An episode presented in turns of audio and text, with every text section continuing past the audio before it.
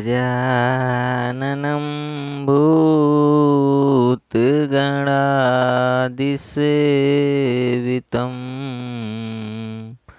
कपितजम्बूफलचारुभक्षणम् उमासुतं शोकविनाशकारकम्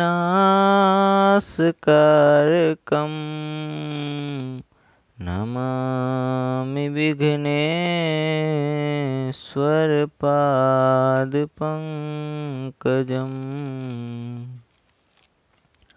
वाशम करोति इति वाशु स्वागत है आप सभी मेरे महान भाइयों और बहनों का। तो आज के एपिसोड में हम अध्याय एक, अर्जुन विषाद योग के श्लोक दो से छः तक कवर करने वाले हैं, जिसमें दुर्योधन पांडवों की सेना के बारे में बताता है कि उसकी सेना में कौन कौन है।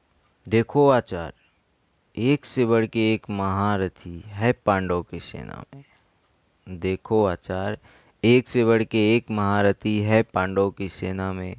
कोई बलवान, कोई बलशाली, कोई निपुण है चक्रव्यूह रचना में। तो आइए शुरू करते हैं। संजय उवाच दृष्ट्वा तु पाण्डवानीकं व्यूढं दुर्योधनस्तदा आचार्यमुपसंमय राजा वचनम ब्रवीत।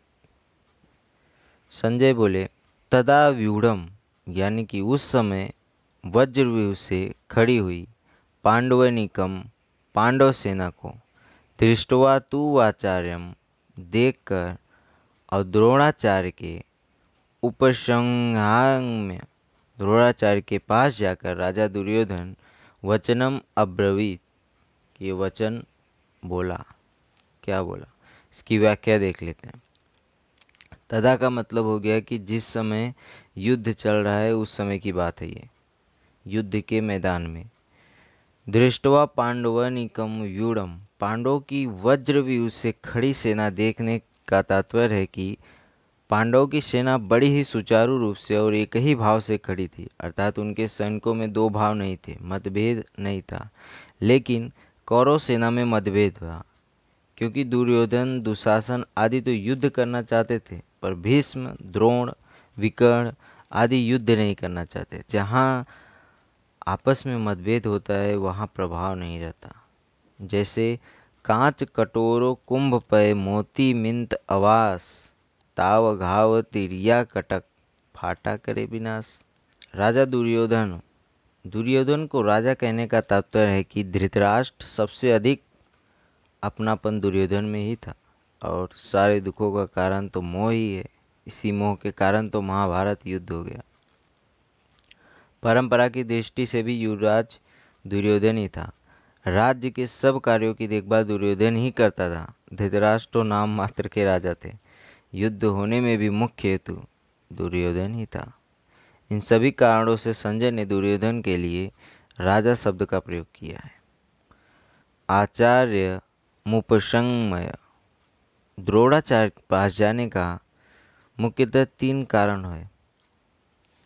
पहला कि अपना स्वार्थ सिद्ध करने के लिए द्रोणाचार्य के भीतर पांडवों के प्रति द्वेष पैदा करने के लिए दुर्योधन द्रोणाचार्य के पास गए। व्यवहार में गुरु के नाते उनको आदर देने के लिए भी द्रोणाचार्य के पास दुर्योधन जाना सही समझा। मुख्य व्यक्ति का सेना में यथास्थान खड़े करना बहुत आवश्यक है। अन्यथा व्यवस्था बिगड़ जाती, इसलिए दुर्योधन का द्रोणाचार्य के पास जाकर खुद जाना उचित ही था। वैसे भी दुर्योधन ने द्रोणाचार्य को सेनापति बनाया था। वो चाहते थे तो भीष्म को भी बना सकते थे, लेकिन भीष्म को नहीं बनाए क्योंकि भीष्म के मन में उद्विग्न था। क्यों उद्विग्न था? क्योंकि वो पांडव से लड़ना नहीं चाहते थे। आखिर कौरव पांडव दोनों थे तो भीष्म के ही वंश के।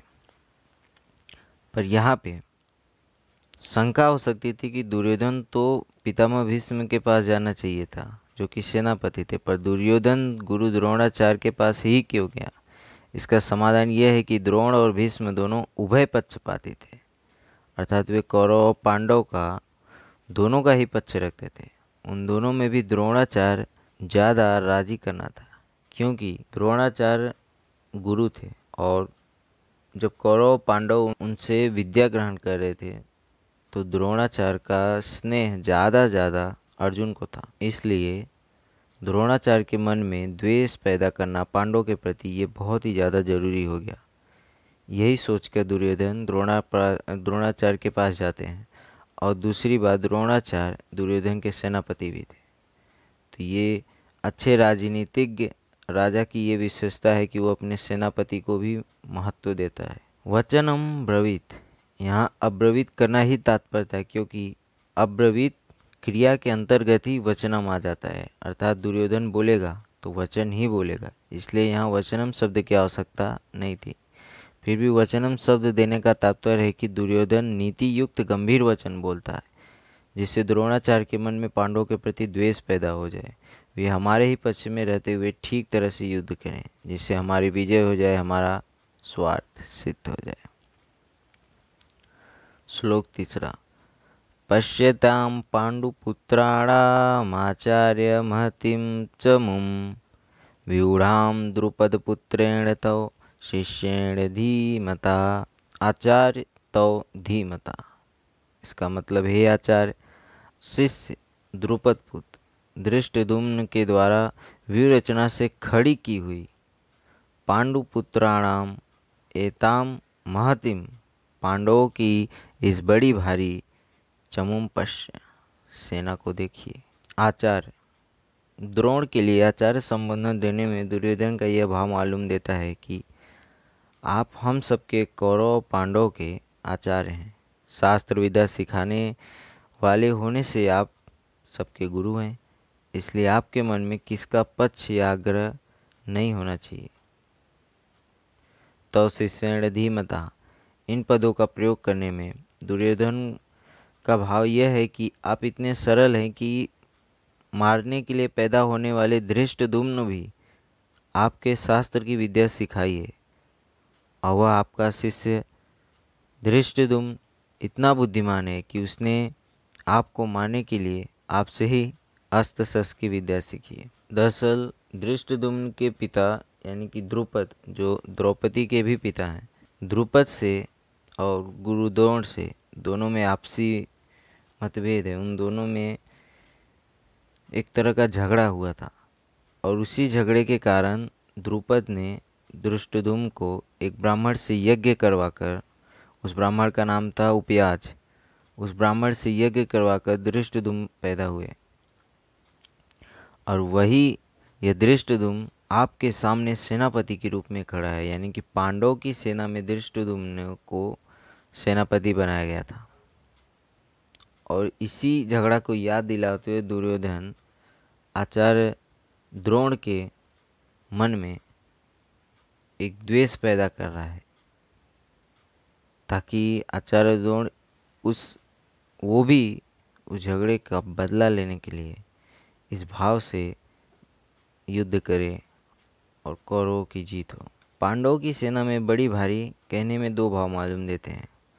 पांडवों की सेना ऐसे ढंग से व्यूहाकार खड़ी हुई थी, जिससे दुर्योधन को थोड़ी सेना भी बहुत बड़ी दिख रही थी। और पांडव की सेना में सब के सब योद्धा एक मत के थे, लेकिन कौरव में ऐसा नहीं था। यद्यपि कौरव की अपेक्षा पांडव की सेना में कम थी, पांडव की सेना बहुत ही कम थी, लेकिन कौरव की सेना, जैसे अगर गणित के हिसाब से देखें तो कौरव की सेना में ग्यारह अच्छौहिड़ी और पांडव की सेना में सात अच्छौड़ी थी। पूरे सेना काउंटिंग ये अच्छौड़ी क्या होती है? एक अच्छौड़ी में चतुरंगणी सेना होती है। चतुरंगणी सेना में चार तरह की सेना होती है। एक रथ पे बैठ के लड़ने वाले, जो मुख्य लोग होते हैं। फिर हाथी पे बैठ के लड़ने वाले, फिर घोड़े पे बैठ के लड़ने वाले और पैदल चल के लड़ने वाले, यानी कि पैदल सैनिक। तो इन चार तरह के सैनिक होते हैं। अभी एक अछौड़ी सेना में इक्कीस हज़ार आठ सौ सत्तर रथ होते हैं और इक्कीस हज़ार आठ सौ सत्तर हाथी होता है और पैंसठ हज़ार छः सौ दस घोड़े होते हैं और एक लाख नौ हज़ार तीन सौ पचास पैदल सैनिक होते हैं। तो इतना सिर्फ़ एक अछौड़ी सेना में होते हैं। अब कौरव के पास ग्यारह अछौड़ी सेना मतलब आप गुड़ा कर लीजिए कितने हो जाएँगे। और पांडव के पास सात ही थे, ठीक है? एताम पश्य कहने का तात्पर्य यह है कि पांडव सेना युद्ध के लिए तैयार होकर सामने खड़ी है। अतः हम लोग इस सेना पर किस तरह से विजय प्राप्त कर सकते यह एक तरह का रणनीति बनाने के लिए भी दुर्योधन आचार्य द्रोण के पास जाते हैं। अत्र सुरा महेश्वासा भीमार्जुन समायुधि युयुधानो विराटश्च द्रुपदश्च महारथ धृष्ट केतुश्च कीनतान् काशीराजस्य वीरवान पुरु जित्कुन्ती भोजश्च सभ्यस्य नरपुङ्गवः युधामन्युश्च विक्रान्त, उत्तमौजाश्च वीर्यवान् सौभद्रो द्रौपदेयाश्च सर्वैव महारथ। अत्र, यानी कि यहाँ, यानी कि पांडव की सेना में, अब ध्यान से सुनिए कौन कौन से महारथी हैं पांडव की सेना में। सुरा मतलब बड़े बड़े सूरवीर, महेश्वासा मतलब जिनके बड़े बड़े धनुष हैं। चाहे युद्धि भीमार्जुन क्षमा। यानी कि जो युद्ध में भीम और अर्जुन के समान है। युयुधान विराट च, महारथ द्रुपद दृष्ट केतु युयुधान राजा विराट और महारथी द्रुपद भी दृष्ट केतु के साथ। चेकितान च वीर्यवान, काशीराज पुरुजित यानी कि चेकितान तथा पराक्रमी काशीराज पुरुजीत च कुंती भोज और कुंती भोज।